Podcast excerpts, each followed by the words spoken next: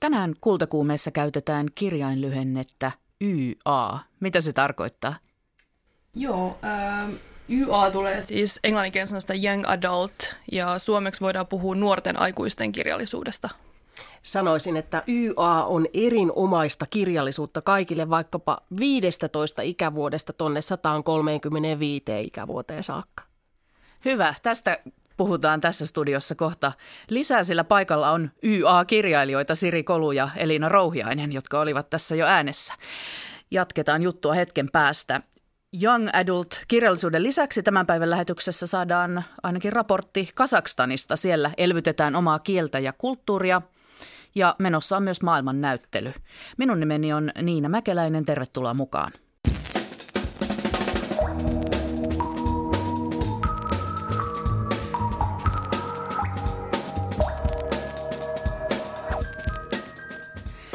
Mutta näin alkuun studion on pelmahtanut myös toimittaja Liisa Enkel. Terve. Terve, terve. Juuri alkaneen elokuun festivaaliasioista tulit ilmeisesti kertomaan. Festivaalikausi jatkuu elokuussa vilkkaana, eikö niin? Kyllä, erittäin vilkkaana eri puolilla Suomea. Ja otetaan esimerkiksi tänään Oulu. Siellä Oulun kulttuuritapahtuma yhdistys ry on koonnut viisasti elokuun kulttuuritapahtumat Oulun omiksi juhlaviikoiksi.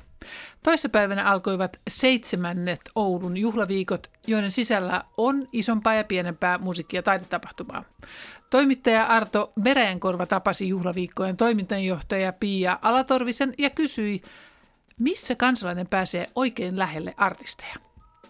Kaikkein lähimmille artistia pääsee varmaan näissä meidän makrokonserteissa. Eli tässä niin kuin nimi sanoo, niin siinä on ajatuksena se, kuten makrolinssillä kamerassa päästään oikein lähelle kohdetta, niin myös näissä meidän makrokonserteissa päästään hyvin lähelle. Siellä on ö, noin kymmenen hengen yleisö ja artisti ja heidät viedään sellaiseen vähän mystiseen, salaiseen esiintymispaikkaan, eli ihan tavallisissa paikoissakaan nämä konsertit ei ole.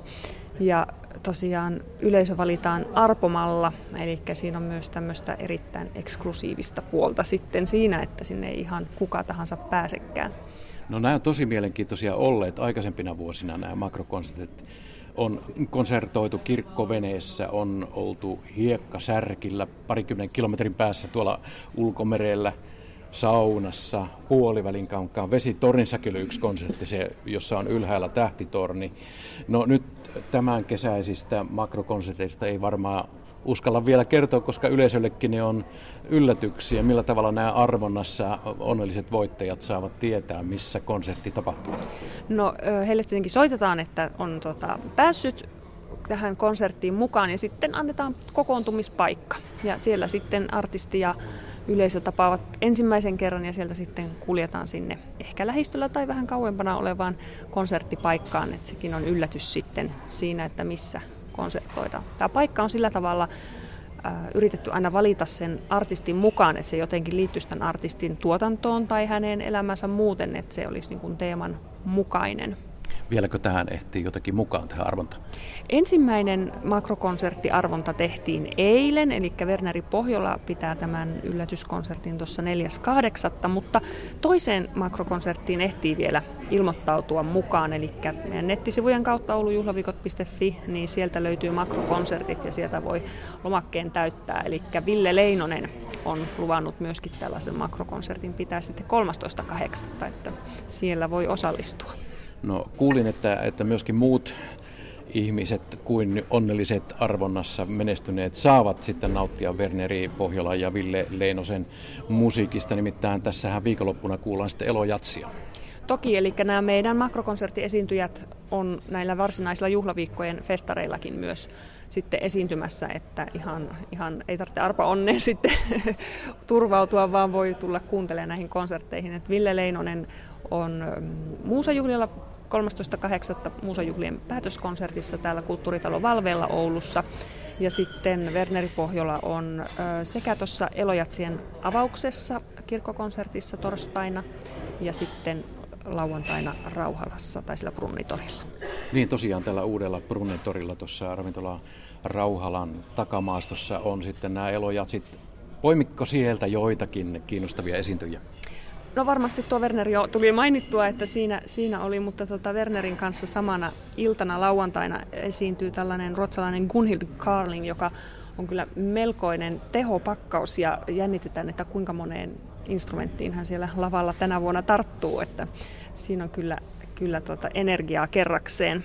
Ja sitten perjantaina siellä Brunnitorilla meillä on tota, tällaiseen Suomi 100 juhlavuoteen liittyvän identiteettien kaleidoskooppisarjaan kuuluva Oulu Olsta Big Band ja Maria Ylipää, Jukka Eskola, Ikivihreä Suomi-konsertti ja siinä on tota, ikivihreitä iskelmiä jatsovituksin. Erittäin mielenkiintoinen juttu sekin.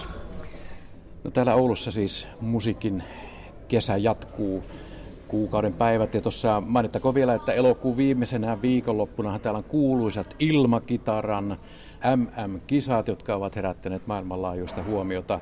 Ja sitten kyseisenä viimeisenä viikonloppuna elokuussa on myöskin suurkonsertti, jossa on isoja nimiä Apokalyptika, Eppu Normaali, Paula Koivinen ja niin edelleen.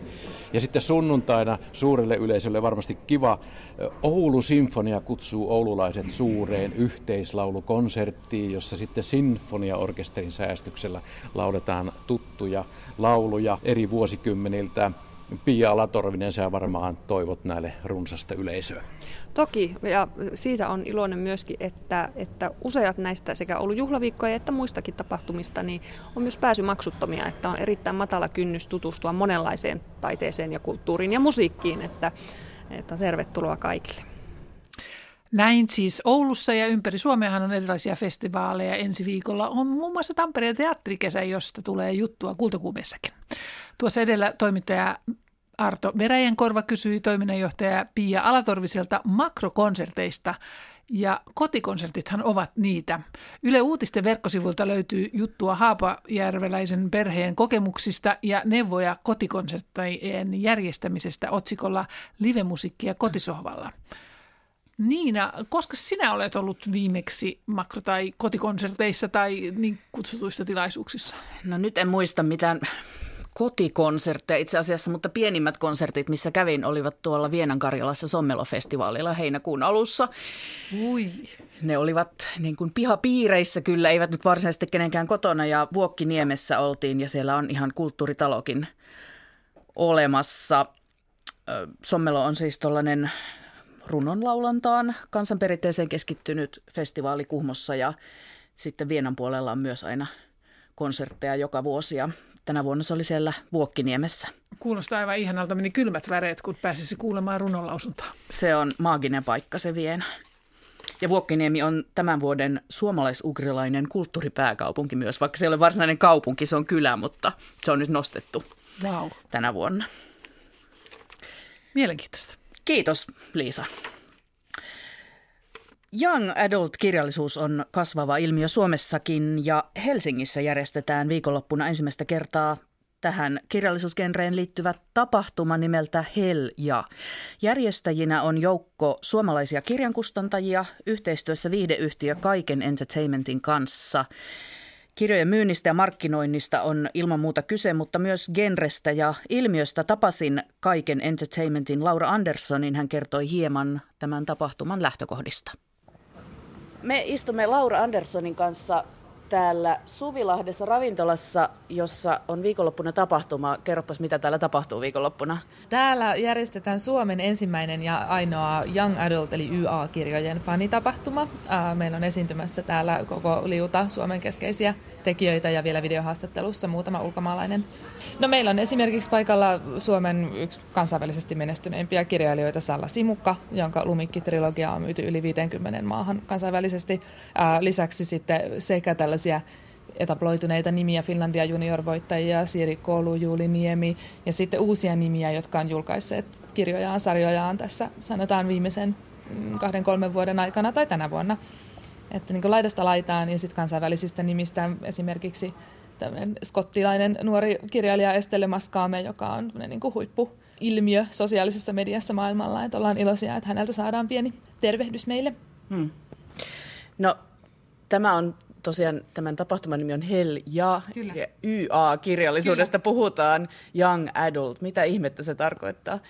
No alun perin ja tavallaan niin semmoisena helppona vastauksena se tarkoittaa tiettyä kohde- ja ikäryhmää, eli nuoria aikuisia, aikuistumassa olevia sanotaan siinä niin kuin 18 vuoden alapuolella pikkusen joskus yli, mutta, mutta et se YA-lyhenne on oikeastaan kirjamaailmassa muuttunut tarkoittamaan kokonaista genreä ja siinä vaiheessa sillä ikäryhmällä ei ole oikeastaan enää niin paljon väliä. YA-kirjoja erityisesti maailmalla ostaa tosi paljon myös aikuiset lukijat ja jotenkin myöskin niin kuin fanittaa ja siitä on kadonnut semmoinen, että vanha leima, että nuorten kirjallisuus olisi niin kuin ainoastaan tietylle nuorelle kohderyhmälle ja että olisi mitenkään noloa ikään kuin tunnustaa tykkäävänsä aikuisenakin lukea näitä kirjoja, että se on tavallaan laajentunut paljon yli siitä, mikä on se jonkinlainen ikäryhmäajattelu. Aika harva sitä mun mielestä enää loppujen lopuksi edes käyttää.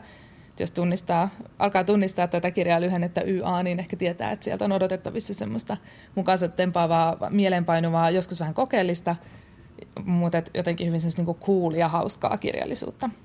Nykyäänkin puhutaan vielä kuitenkin nuorten kirjallisuudesta. Mm. Miten tämä eroaa nuorten kirjallisuudesta? No YA on niin kuin ehkä sit aste siitä vielä niin kuin vähän ylöspäin. Eli nuorten kirjallisuus voi ajatella, että se on sitä, joka on niin kuin ihan oikeasti ajatellaan, että se ei ehkä tavoita, eikä sen ole tarkoituskaan tavoittaa muuta kuin se semmoinen koululaisikäinen lukija, että se on ehkä paljon täsmällisemmin suunnattu vielä tämän ikäisille lukijoille.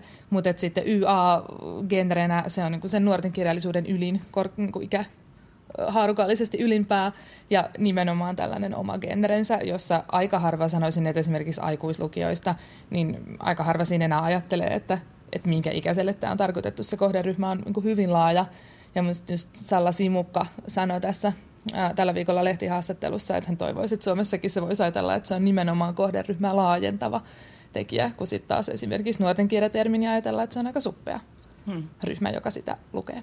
Hmm. Tämän tapahtuman esimerkkejä löytyy ilmeisesti maailmalta. Kerro niistä. Joo, kyllä. Siis meillä on ehkä niin kuin inspiraationa ollut se, että, että voitaisiko saada Suomeen, totta kai me ollaan niin kuin pienempi maa ja pienempi markkina-alue kuin jenkit tai britit, mutta, tätä, mutta että heillä on sellaisia viime vuosien aikana tässä 2000-luvulla muodostunut mahtavia, usein aika fanilähtöisiä isoja tapahtumia, jotka kerää sekä niin kuin kirjailijoita, jotka on siellä itsekin tavallaan faneina kohtaamassa sit niitä kirjailijoita, joita he itse taas fanittaa. Ja sitten tietysti niin tämä elävä fanikulttuuri, mm, jossa sitten tietysti ne niin kuin isoimmat jutut, vaikka Potter-tyyppiset oikein niin mega-menestykset näkyy korkeasti, mutta että siellä sitten jotenkin kohtaa mun mielestä aika tasaveroisesti uudet ja nimet ja ihan tällaiset harrastelijakirjoittajatkin ja sitten niin nämä oikein megastarat. Uh, me juteltiin, uh, yksi meillekin vieraaksi nyt lauantaina saapuva kirjailija Minty Das uh, kävi viime vuonna Englannissa tämmöisessä YALC vastaavassa tapahtumassa ja jotenkin vielä sen jälkeen tuli semmoinen kipinä, että ei, että toi kuulostaa niin mahtavalta. Ensinnäkin haluan joskus mennä sellaisen tapahtumaan, mutta tuli sitten se kipinä, että hei, että olisiko meillä mahdollisuus järjestää Suomeen jotain samaa. Liittyykö tähän nimenomaan tämä fanikulttuuri tähän YA-kirjallisuuteen olennaisesti? Kyllä liittyy. Se on niin kuin ihan merkittävä, merkittävä osa sitä ja sanoisin, että kyllä tällä hetkellä niin kuin kirjallisessa maailmassa se, missä se niin kuin fanitus on ehkä kaikista isointa, tärkeintä ja näkyvintä. Ja totta kai se on, niin kuin, palvelee tietyllä tavalla kaikkia, mutta sitten ihan sellainen fanin omasta lähtökohdasta, että se jotenkin se tuo ihmisiä yhteen. Tietysti kun vertaan, niin kuin mä oon itse aikuinen, niin vertaan omaan nuoruuteni, niin se, että mitä netti ja sosiaalinen media on tehnyt silleen, että voi olla niin kuin fanittamassa yhteisesti netin kautta ihmisen kanssa, jota et koskaan tapaa. Mutta sitten nuo tapahtumat mahtavasti sitten taas tuo ihmisiä yhteen. Mm, niitä, jotka tuntee toisensa vaan näistä faniryhmistä, fandomeista. Luetko itse näitä YA-kirjoja ja mitkä ovat omat suosikkisi? Aa, luen, joo, ja siis todella paljon. Mä luen sekä työn puolesta, mutta sitten se on niinku semmoinen kyllä intohimo myös vapaa-ajalla. Että sieltä mä jotenkin itse koen, että on viime vuosina löytyneet ne ehkä kaikkein mielenpainuvimmat kirjajutut. Et esimerkiksi äh, tämmöinen jenkkiläinen kirjailija kuin Cassandra Clare on semmoinen, jota niin kuin kyllä syvästi fanitan ja jotenkin hän on semmoinen, jonka maailma jatkuu ja jatkuu vaan, että hän niin kuin, tavallaan on julkaissut jo isoja kokonaisuuksia, sarjoja, jotka edelleen vaan niin kuin, riittää ammennettavaa. Se on semmoinen maailma, jossa niin kuin, hauska elää, koska se on jo niin tuttu ja se vaan niin kuin, jatkuu ja syvenee. Mm, suomalaisista nyt esimerkiksi Elina Rouhiainen, jonka kanssa on ollut ilo tehdä myös töitä minulla, niin on jotenkin semmoinen ehkä niin kuin täällä oikein sitä vielä genren lippua kantava, semmoisia lainalaisuuksia tunteva, mutta et niitä myös rikkova ihana kirjailija. Tällä tavalla puhui siis Young Adult kirjallisuustapahtuman järjestäjä Laura Andersson ja tervetuloa nyt itse kirjailijat, tämän päivän vieraamme Elina Rouhiainen, Kiitos. Ja Siri Kolu. Kiitos, kiitos. Ja te olette myös mukana tässä viikonlopun tapahtumassa. Tuossa Laura Andersson mainitsikin sinut Elina ja nimesi sinut nimenomaan YA Young Adult kirjailijaksi, sellainen kuin olet. Äh, kyllä, joo. Mä kyllä itse aika vahvasti identifioin itseni nimenomaan YA-kirjailijaksi. Ja mä oon julkaissut oikeastaan ainoastaan YA-kirjallisuutta ja ainakin tuun myös kirjoittamaan sitä jatkossa.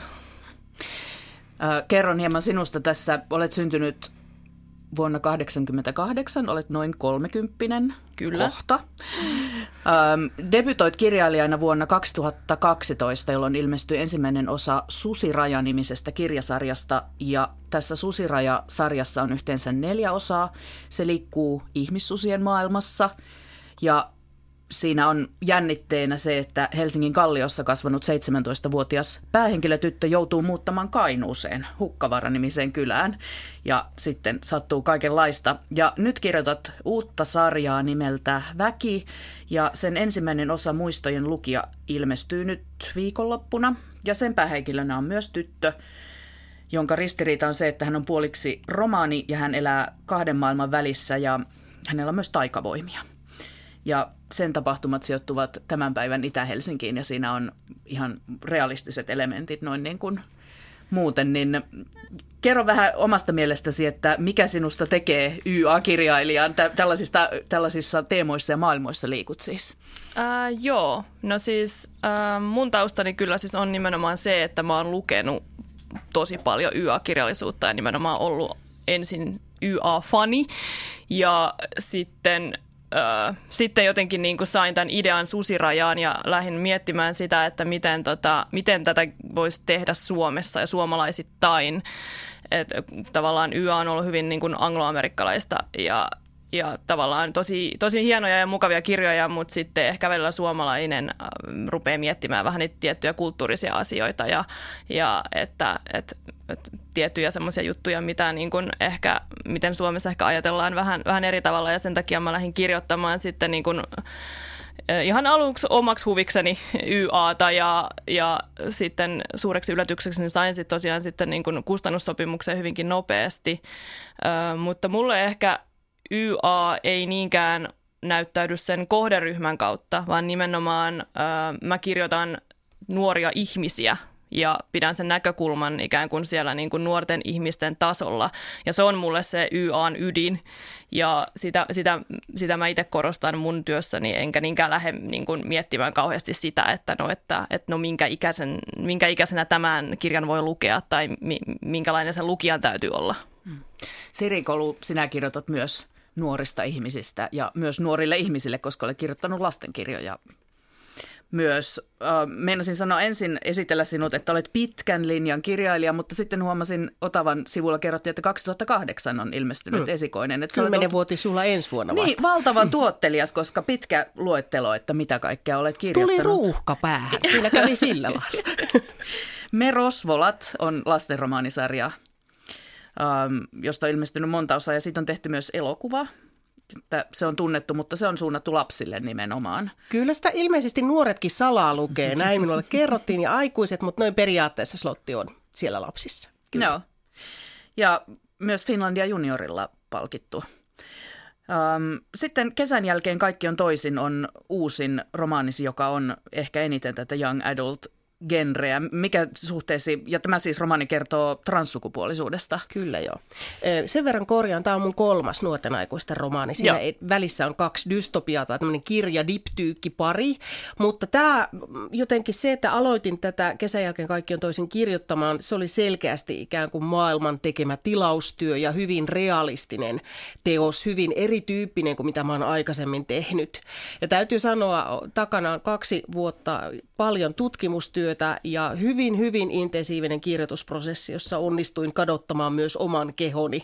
Hämmästelin tämmöistä niin kuin, ro, omaa rouvaskaista ruumistani ja mietin, että hetkinen, miten tämä nyt tässä, tässä nyt oikeastaan onkaan. Mä siis pari-kolme viikkoa kirjoitin ensimmäistä versiota sen jälkeen, kun annoin itselleni luvan kirjoittaa. Et mä oon tämmöinen myrskymäinen kirjoittaja, mutta mä jarrutin tätä ekaa versiota kaksi vuotta. Tämä on mun enkka, mä ylpeilen tästä kaikille, että mä tässä onnistuin. Täytyy sanoa, on ollut aika huima vuosi takana. Mä oon saanut siis tästä kirjasta enemmän palautetta kuin rosvoloista, ja rosvoloista tulee tosi paljon palautetta. Et täytyy sanoa, että juuri tämä kontakti lukijoihin ja, ja faneihin ja jollain tavalla myötäeläjiin ja kommentoihin ja sellaisiin, jotka kirjoittaa niin kuin omaa tarinaa sen mun tekemän tarinan läpi, niin, niin siinä on jotain aivan ainutlaatuista ja sähköistä ja siksi odotan kyllä sitä lauantaita aika kovasti. Hmm. Mutta mielletkö sinä itsesi nuorten kirjailijaksi vai onko tämä young adult niin kuin nimenomaan sinulle myös Kyllä mä sanoisin, että mä, mä oon siellä YAn puolella. Mun esikoisteos 2008 olisi varmaan YA-kirja tai se olisi kaksoisluokituskirja, jos tätä termiä silloin olisi Suomessa ollut. Se tuli aika sellainen ryskähtäen tuossa 2010, 11, 12. Silloin sitä alettiin sinne kustantamojen katalogeihin laittaa. Ja mä luulen, että, että se olisi voinut olla hyvä, kun siinäkin päähenkilön toinen aikataso on se, että hän on 16-vuotias. Ja mulle juuri tämä aikatasossa ja 16 vuoden iän kokemuksessa ajatuksella kirjoittaminen on keskeistä, niin se olisi ollut täysin mahdollista. Mä koen, että YA on sellainen mahdollisuuksien laatikko, että enhän minä sieltä pois pysy. Että se on mulle kyllä lukkarin rakkaus siinä, missä lastenkirjatkin. Hmm. No miten se eroaa sitten, jos te kirjoittaisitte, sanotte, että kirjoitatte nuorten kirjan kuin että YA-kirjan, onko siinä joku ero? Hmm, toi on kyllä hyvä kysymys. Öö, mä oon ehkä itse just nimenomaan äh, kasvanut niin paljon lukien just nimenomaan angloamerikkalaista kirjallisuutta, että mulle se jako tällaisen niin kuin middle gradeen, eli ehkä semmoinen niin 9-12 V, ja sitten tähän young adult-kirjallisuuteen niin on jotenkin hirveän luonteva, ja mä välillä jopa unohdan sen, että niin Suomessa tosiaan puhutaan edelleen vaan lasten kirjallisuudesta ja nuorten kirjallisuudesta ja aikuisten kirjallisuudesta, että ehkä nuorten kirjallisuudessa termissä on pikkasen se ongelma ö, ollut Suomessa, että se tosiaan niin kuin saattaa kattaa semmoiset kahdeksanvuotiaille niin kuin suunnatut heppakirjat ja sitten toisaalta nämä niin kuin 16-vuotiaan niin todellakin välillä raoista niin, niin elämäntilanteesta kertovat kirjat ja et ne tavallaan, että kun nämä sijaitsee samassa hyllyssä vierekkäin, niin se niin kuin, tietenkin sitten vähän niin hämmentää myös sitten niin lukijakuntaa tai, tai mahdollista ostajaa, että, että minkä takia tämmöiset ikään kuin kuitenkin niin hyvin erityyppiset jutut sitten niputetaan yhteen niin kuin näin vahvasti. Yleistys on tietysti aina tämä, kun tehdään näitä lajityyppivertailuita tai ikävertailuita. Itse sanoisin, että ihastuin YAn mahdollisuuksissa kokeellisiin rakenteisiin, mahdollisuuksiin käyttää aika rouheita erilaisia puhetapoja ja tyylejä. Ja se, missä Suomi on konseptina, musta ollut aivan ainutlaatuinen, on se, että meillä on kirjailijoita, jotka luo kirjaan rakenteita, jotka on melkein kuin keksintöjä. Täällä paljon puhutaan, aikaisemminkin tuossa insertissä puhuttiin tästä Sallasin mukaan trilogiasta. Mä itse juhlin aina Sallan aikaisempaa kaksoiskirjaa jäljellä ja toisaalla, jos on niin nerokas kaksoisrakenne siinä kirjassa. Jos ette tunne tätä, tästä tulee kuuma kirjavinkki, lukekaa se. Se on sellainen, että olen tuntenut siitä kateellisuutta useita vuosia. Se ei ole vieläkään ihan lähtenyt. Samantyyppinen konseptityyppinen kirja on J. Asherin 13 syytä, josta aikana hehkutin joka puolella somessa. Ja nyt mä levittelin käsiä, niin kun nyt siis kun se on Netflixissä, niin nyt kaikki haluaa haluaa puhua J. Asherista, mutta se kirja on vielä sarjaa parempi. Lukekaa se. Hmm. No miten Elina, kun Laura Andersson tuossa mainitsi, että sinä tunnet tämän tavallaan reseptin ja konvention ja sitten rikot sitä, niin mikä se on se resepti, miten se YA-kirja kirjoitetaan? Ajatteletko sitä jotenkin juuri tällaisen reseptin kautta tai kaavan kautta? No Vetävä ei. juoni on ainakin yksi. Onko, kuuluuko Joo. siihen aina fantasiaelementit? No ei tietenkään. Siis äh, oikeastaan on ehkä vähän harhaanjohtava puhua young adultista genrenä, koska siis young adult-kirjallisuushan voi edustaa oikeastaan mitä tahansa genreä, että voi kirjoittaa maagista realismia tai realismia tai, tai urbaania fantasiaa tai, tai tällaista niin kuin, ä, eeppistä fantasiaa, että se, se, sinänsähän se niin kuin, ei varsinaisesti ehkä ole genre. Ja, ä, ja kirjoittaessa niin mä en todellakaan niin kuin, ajattele sinänsä mitään kaavaa tai siis sillä tavalla, että, että mulla olisi joku hieno taulukko tai, tai käppyrä, mistä mä miettisin, että no okei, tähän kohtaan nyt vaaditaan joku, joku tämmöinen jännä juttu, että näin nämä kirjat menee. Mulle se ehkä enemmänkin on niin, että ne henkilöhahmot on tosi tärkeitä, että niistä se niin kuin kaikki lähtee, että niiden pitää olla uskottavia ja monipuolisia ja kiinnostavia ja dynaamisia tyyppejä ja sitten niiden pohjalta mä oikeastaan lähden rakentaa sitä niin kuin kiinnostavaa tarinaa. Ja, ja niin, että ei se, ei, ei se mun mielestä ole niin kuin sillä tavalla mitenkään semmoinen niin kuin, öö, kaavamainen, että tosi, tosi niin kuin just Sirikin tuossa sanoi, niin Young Adultin puolella tehdään myös niin kuin tosi kokeellisia juttuja ja, ja niin kuin on, suurin osa kirjoista on aika juonivetosia, mutta sitten on myös niitä kirjoja, jotka ei todellakaan ole. Hmm. Et mulle ehkä se mun taustani, että mä oon lukenut tosi paljon tätä kirjallisuutta ja mä tavallaan niin kuin, tunnen tosi hyvin Gerren konventiot ja ää, näin poispäin, niin, niin totta kai sitten on niin kuin hyötyä, koska mä silloin ikään kuin tiedän koko ajan sen, että mitä mä teen suhteessa tähän genreen. Ja Susiraja oli ö, tosi ehkä silleen niin kuin genre-puhdasta ja niin kuin sillä tavalla tosi tosi tyypillistä young adultia. Et siinä, siinä vaiheessa, kun ö, Kesytön ilmestyi 2012, niin sehän oli hyvinkin uusi juttu Suomessa vielä, että joku kirjoittaa young adultia ja vielä tällaista niin kuin paranormaalia romanssia, mutta sitten mun tämä uusi sarja eli Väki, niin onkin sitten selkeästi niin kuin, vähän realistisempaa ja ehkä niin kuin mä oon tietoisestikin lähtenyt sekoittamaan näitä niin kuin erilaisia äh, genrejä ja konventioita ja vienyt sitä vähän semmoiseen niin kuin jotenkin silleen oma äänisempään suuntaan, että se ei ehkä enää ole niin, kuin niin selkeästi määriteltävissä, että mikä se on. Hmm. Siinä on Itä-Helsinki miljoona, Vuosaari tarkemmin sanoen ja, Joo. ja tämä puoliksi romanityttö, joka tutustuu sitten tällaiseen romani-nuorten porukkaan ja Joo. sitten alkaa tapahtua kaikenlaista seikkailua.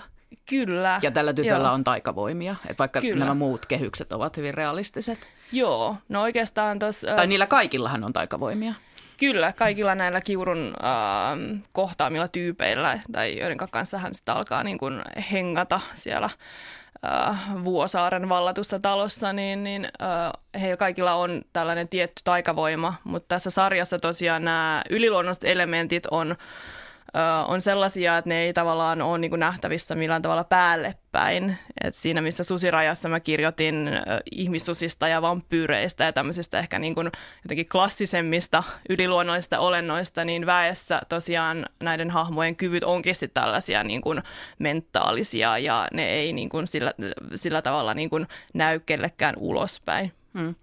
Teillä molemmilla on hyvin selkeät tällaiset yhteiskunnalliset teemat näissä kirjoissa myös, että vaikka on fantasia ja muuta, niin tässä käsitellään rasismia, monikulttuurisuutta, Joo. Ää, sukupuolen moninaisuus on teillä molemmilla. Mm. Kerro, Siri, sä jo mainitsitkin tuossa, että muista mitä termiä käytit, että tuli ikään kuin tilauksena tai annettuna mm. tämä transsukupuolisuusaihe, niin miten siitä rupesit kirjoittamaan ja, ja miksi juuri, e, miksi et tehnyt aikuisten kirjaa tai jotain muuta, miksi se muotoutuu juuri tällä tavalla? Mä oon totaalisen rehellinen, että mä näen kun mä alan kirjoittaa, kun mä kirjoitan aina ihmiselle – että kenelle se on. Se tarina alkaa itsessään vähitellen kertoa, että onko tämä lastenkirja vai nuorten aikuisten kirja. Mä menen jotenkin henkilöihin ja maailmaan sisään.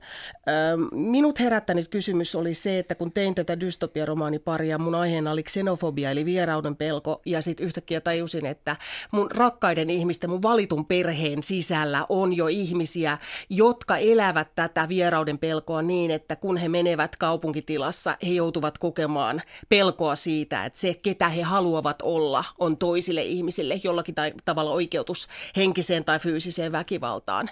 Eli niin kuin siinä mielessä totesin, että dystopia ei tarvita. Jotkut täällä, me ollaan niin etuoikeutettu, että me ei nähdä, että kysymys valita se, kuka me ollaan, voi tuottaa joillekuille melkein semmoisen dystopian tässä ja nyt.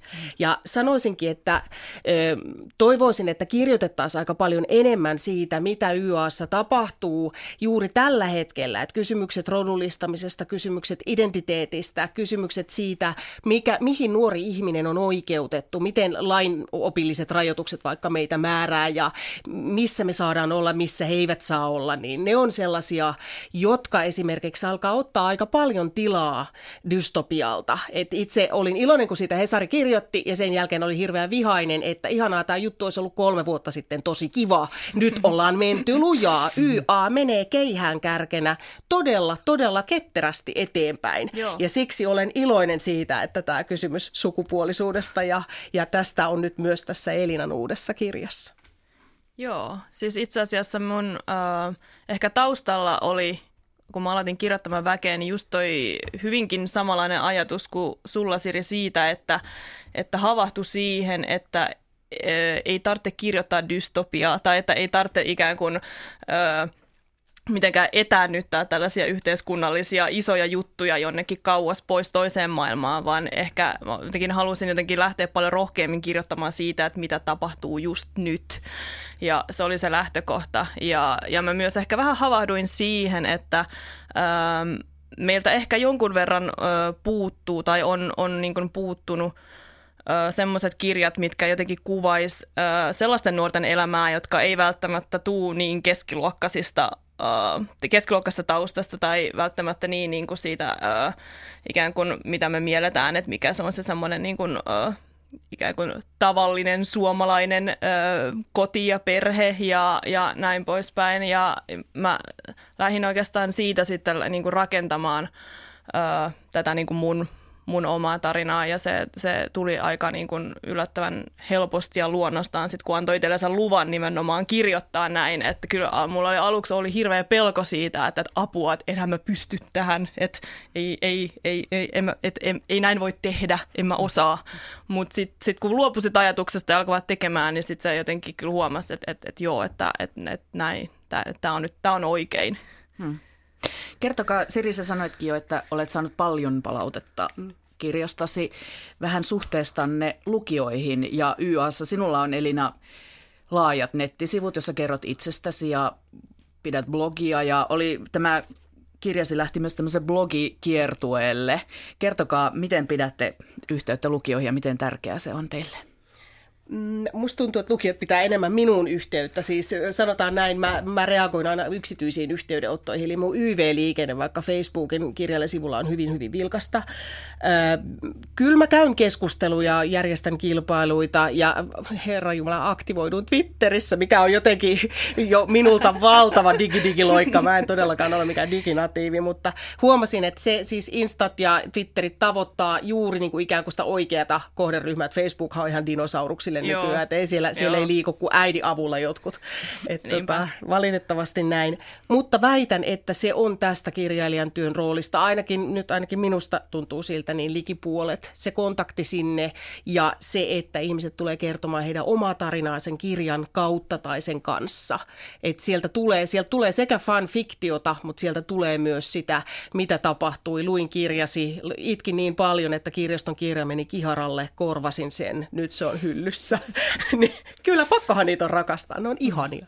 Miten sitten sinä nettisivulla se on nähtävillä tällainen, että luet ensimmäisen kritiikin kirjastasi ja sitten videolla näkee reaktiosi siihen. joo, se oli kyllä ihan uusi kokeilu ja hetken, hetken mielijohde tehdä tämmöinen juttu, mutta tota, joo, mä oon oikeastaan jo aika niin kuin mun kirjailijan uran alusta lähtien niin ollut aika silleen someaktiivinen, että se tuntui mulle luonnolliselta ja ja, ja, ja ei, mun ei tarvinnut oikeastaan hirveästi niin kuin miettiä sitä, että, no, että, että menenkö someen kirjailijana tai niin kuin annanko lukijoille tämän mahdollisuuden jotenkin niin kuin keskustella mun kanssa tai ottaa muuhun yhteyttä. Että mun mielestä se on todella ihanaa ja, ja, tota, ja myös hirveän motivoivaa, että kirjoittaminen kuitenkin on pääosin aika yksinäistä puurtamista ja, ja voi yhdenkin kirjan tekemisessä menee niin kauan, että, että senkin takia on jotenkin välillä välillä niin kuin ihana kuulla se, että okei, että, että, tällä on niin kuin merkitystä, mitä mä teen. Ja mulla tosiaan on niin kuin Facebook, Twitter, Instagram, blogi oikeastaan niin kuin kaikki nämä alustat käytössä ja se on ollut tosi, tosi mukavaa ja just esimerkiksi niin kuin blokkaajien kanssa on tosi kiva olla yhteistyössä ja keskustella ja kaikki mulla on kuitenkin innostuneita young adult kirjallisuudesta nimenomaan, että musta tuntuu, että somessa se jotenkin se ähm, lokeroituminen siihen, että kuka on lukija ja kuka blokkaaja ja kuka kirjailija, niin se on, niin kuin vähenee ja sitten me kuitenkin loput vaan kaikki keskustellaan kirja, kirjallisuudesta. Hmm. Nyt täällä lähetysikkunassa on virinnyt keskustelu Aino Kallaksen sudenmorsiamesta. Suositelkaa radion kuuntelijoille näitä nykyisiä genren kirjoja, kirjavinkit tähän loppuun, mitä kannattaa lukea? No niin, no siis äh, ihmissusikirjallisuuttahan löytyy ehdottoman paljon. Äh, mun ensimmäinen vinkki ehkä olisi äh, Maggie Stevewaterin tällainen äh, väristystrilogia, myös Maggie Seawaterin kaikki suomentamattomat teokset ovat huippuhyviä. Hän on ollut mulle suuri, suuri young adult esikuva ja, ja sekä niin kuin tyyliltä että sisällöltä että niin kuin aivan kaikelta. Siis hyvin, hyvin, hyvin mieletön tyyppi ja nimenomaan myös semmoinen, joka äh, uskaltaa kokeilla ja tehdä uutta ja, ja to, tosi, tosi rohkeata ja hienoa kirjallisuutta. Se on ehkä mun ensimmäinen vinkki. Mitä Siri? Siri? Mä kaipasin tuolta lauantailta kolmea tosi isoa kotimaista nimeä. Ne ovat Helena Varis, J.S. Meresmaa ja Magdalena Hai. Makkis kirjoittaa steampunkkia, J.S. kirjoittaa erittäin feminististä fantasiaa, äh, Helena Varis on, hän kirjoittaa hyvin monenlaista. Linnunsito ja uusin kirja on tämmöinen majakka-olosuhteisiin sijoittuva ehkä lähitulevaisuustyyppinen fiktio, mutta sitä hänen edellinen Vuori-niminen kirjansa oli mun mielestä siis melkein parhaita kirjoja tästä kirjasaalista parin kolmen vuoden takaa. Heillä on myös aika kova fanipohja, eli toivon tulevaisuudessa, että Hel YA poimii heidät riviinsä. Kiitos näistä vinkkeistä ja kiitos, että pääsitte käymään Siri Kolu ja Elina Rouhiainen täällä Kultakuumessa. Kiitos. Kiitos.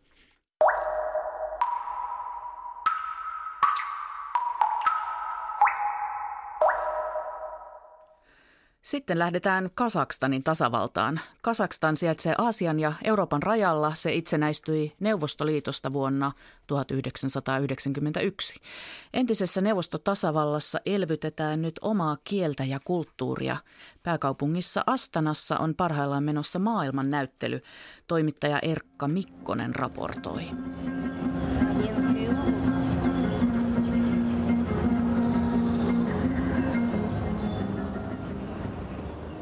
Tältä kuulostaa Kyui eli vuosisatoja vanha kasakstanilainen perinnemusiikki. Kasakstanin kulttuuriperintöä esitellään sen huippumodernissa paviljongissa maan pääkaupungissa Astanassa pidettävässä maailmannäyttelyssä. Myös Suomi ottaa osaa Astanan maailmannäyttelyyn. Suomen paviljongin vieressä tapaan nuoren kasakstanilaisen naisen Saja Tylutajan. Minun nimeni on Saja. Äh, mun sukunimi on äh, Tulutaiva.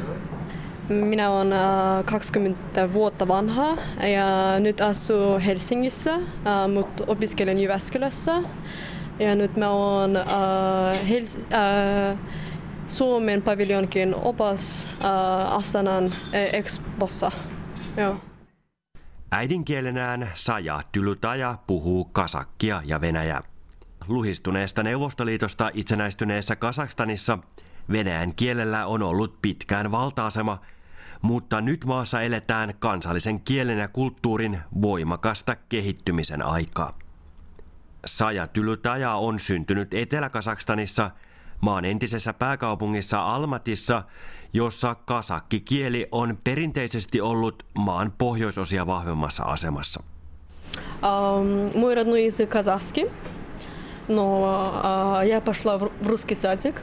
Äidinkieleni on kasakki, mutta kävin venäjänkielistä lastentarhaa. Kotona me puhutaan kumpaakin kieltä sekaisin, mutta enimmäkseen kasakkia. 11-vuotias pikkusiskoni Maassa tosin puhuu enemmän venäjää, koska hän on pienenä katsonut venäjän kielistä TVtä, piirrettyjä ja muuta. Itse puhun kumpaakin kieltä yhtä hyvin, mutta kasakki on lähempänä sydäntä. Kun olen ulkomailla, kaipaan juuri kasakin kieltä, en venäjää.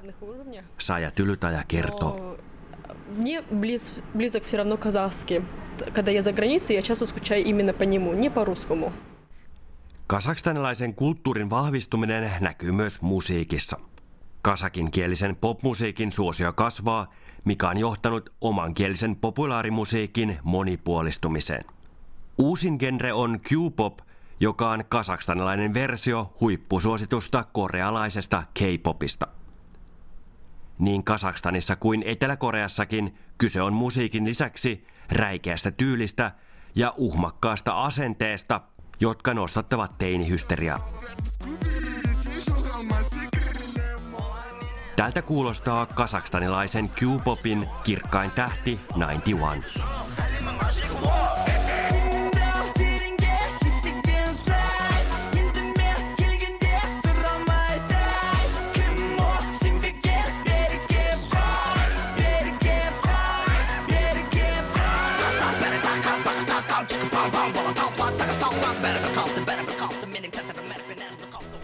Tämä Kasakstanin suosituin poikabändi tunnetaan intohimoisista teinifaneistaan, mutta myös Saja Tylytaja paljastaa joskus kuuntelevansa 91.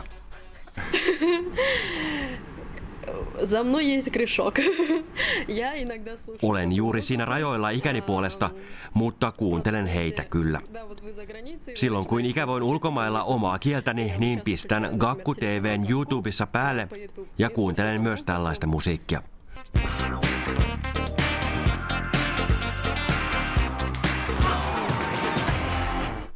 Gakku TV on kasakstanilainen musiikki-TV, joka toimii nyt maassa neljättä vuotta.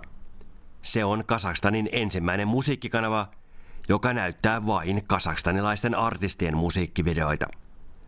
Gakku TVn luova johtaja Timur Balumbetov kertoo kasakstanilaisen popmusiikin kehittyneen valtavasti viimeisen neljän vuoden aikana.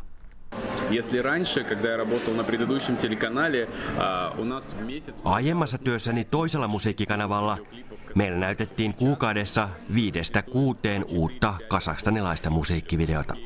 Nyt viikoittain tulee neljä tai viisi uutta videota.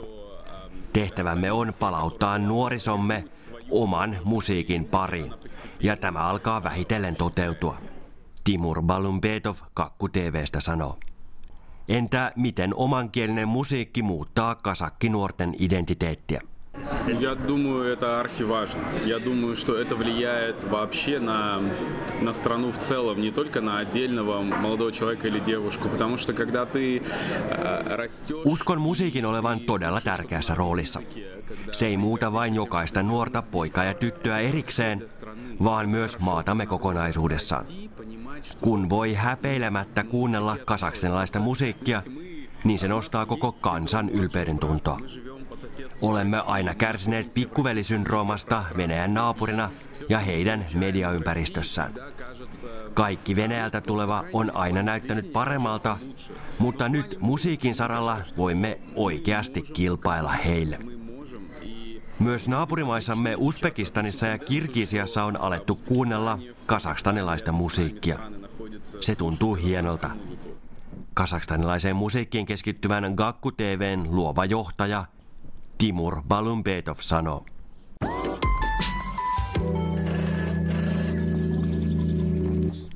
Kasakstanissa elvytetään kieltä myös keksimällä ja popularisoimalla omankielisiä termejä, kertoo professori Jerden Kashibek Astanassa sijaitsevasta valtion lingvistisestä instituutista. Termin television, по-русски телевидение – Otetaan esimerkiksi sana televisio, englanniksi television ja venäjäksi televidenie. Kasakiksi jätämme siihen alkuosan tele ja loppuosana käytämme kasakin kielistä näkemistä tarkoittavaa didar-sanaa. Eli televisio on siis kasakiksi teledidar. Professori Kasipek selventää. Kasakin kielisten termien käyttöönottoa suurempi projekti on kasakin kielen kirjoitusasun muuttaminen kyrillisistä kirjaimista latinalaisiksi aakkosiksi. У нас вот главная проблема, одна из таких существенных проблем такого, я бы сказал, торможения, торможения в сфере функционирования казахского государственного языка, это было, было то, что у нас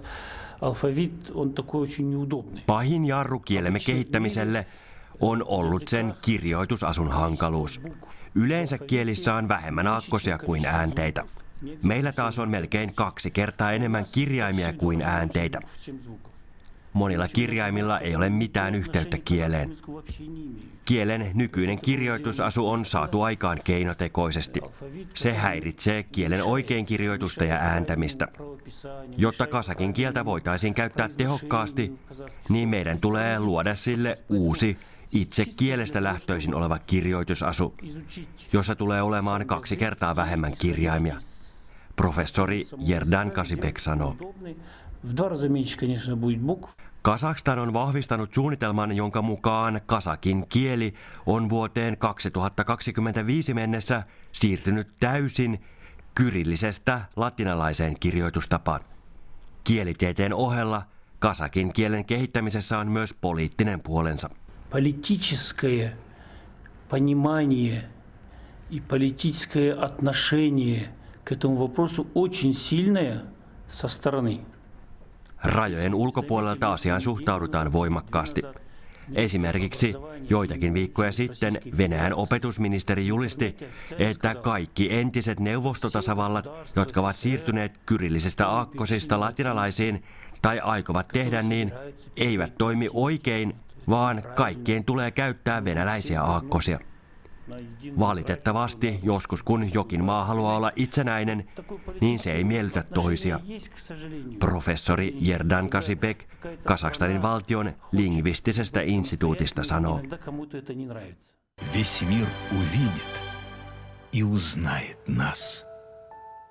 Kielen ja kulttuurin elpymisen ohella myös Astanassa järjestettävä maailmannäyttely kohottaa kasakstanilaisten itsetuntoa.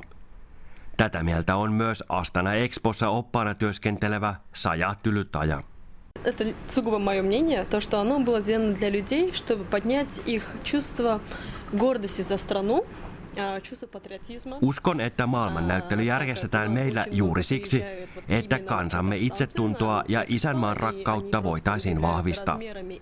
Täällähän vierailee paljon kasakstanilaisia eri puolelta maata. He ovat haltioissaan näyttelyn suuruudesta ja ylpeitä maamme saavutuksista. А вы тоже вот это испытываете? Гордость и какой-то такой? Um, знаете, я просто, учитывая то, сколько денег было потрачено на экспо, Entä tunnetko myös itse ylpeyttä? Tunteeni ovat hieman sekavat, sillä tähän näyttelyyn on tuhlattu niin paljon rahaa, eikä kaikelle sille ole saatu vastinetta. Toisaalta tällä tarjoillaan paikallista ruokaa ja esimerkiksi hissit ovat kotimaista tekoa. Ihmiset huomaavat tämän ja se avartaa meitä. Kasakstanilainen Saja Tylutaja sanoo. Samalla kasakstanilaiset toivovat, että maailmannäyttelyn myötä heidän maansa tunnettaisiin maailmalla muustakin kuin brittiläisen Saasa Baron Cohenin luomasta Borat-komediahahmosta. Borat! This is my country of Kazakhstan! It's nice! Kazakstanista raportoi toimittaja Erkka Mikkonen. Ja tämän päivän kultakuumeen aiheet olivat tässä. Huomenna perjantaina Kultakuumessa kuullaan parhaita paloja viikon varrelta ja vieraillaan Turun taidemuseossa. Siellä viimeisiä viikkoja on esillä ranskalaisen valokuvaaja Robert Duanon laaja näyttely. Duanon mustavalkoiset valokuvat taltioivat kaupungin tavallisten asukkaiden arkea seitsemän vuosikymmenen ajan ja myös se maailmankuulu suutelukuva löytyy Turun taidemuseosta. Kolumnistina on huomenna kirjailija Riina Katajavuori ja myöhemmin muuten Kultakuumen kolumnistina aloittaa juuri tänään tässä lähetyksessä vierailut kirjailija Siri Kolu myös. Olkaapa kuulolla siitäkin. Nyt Kultakuume kiittää ja sanoo kuulemiin.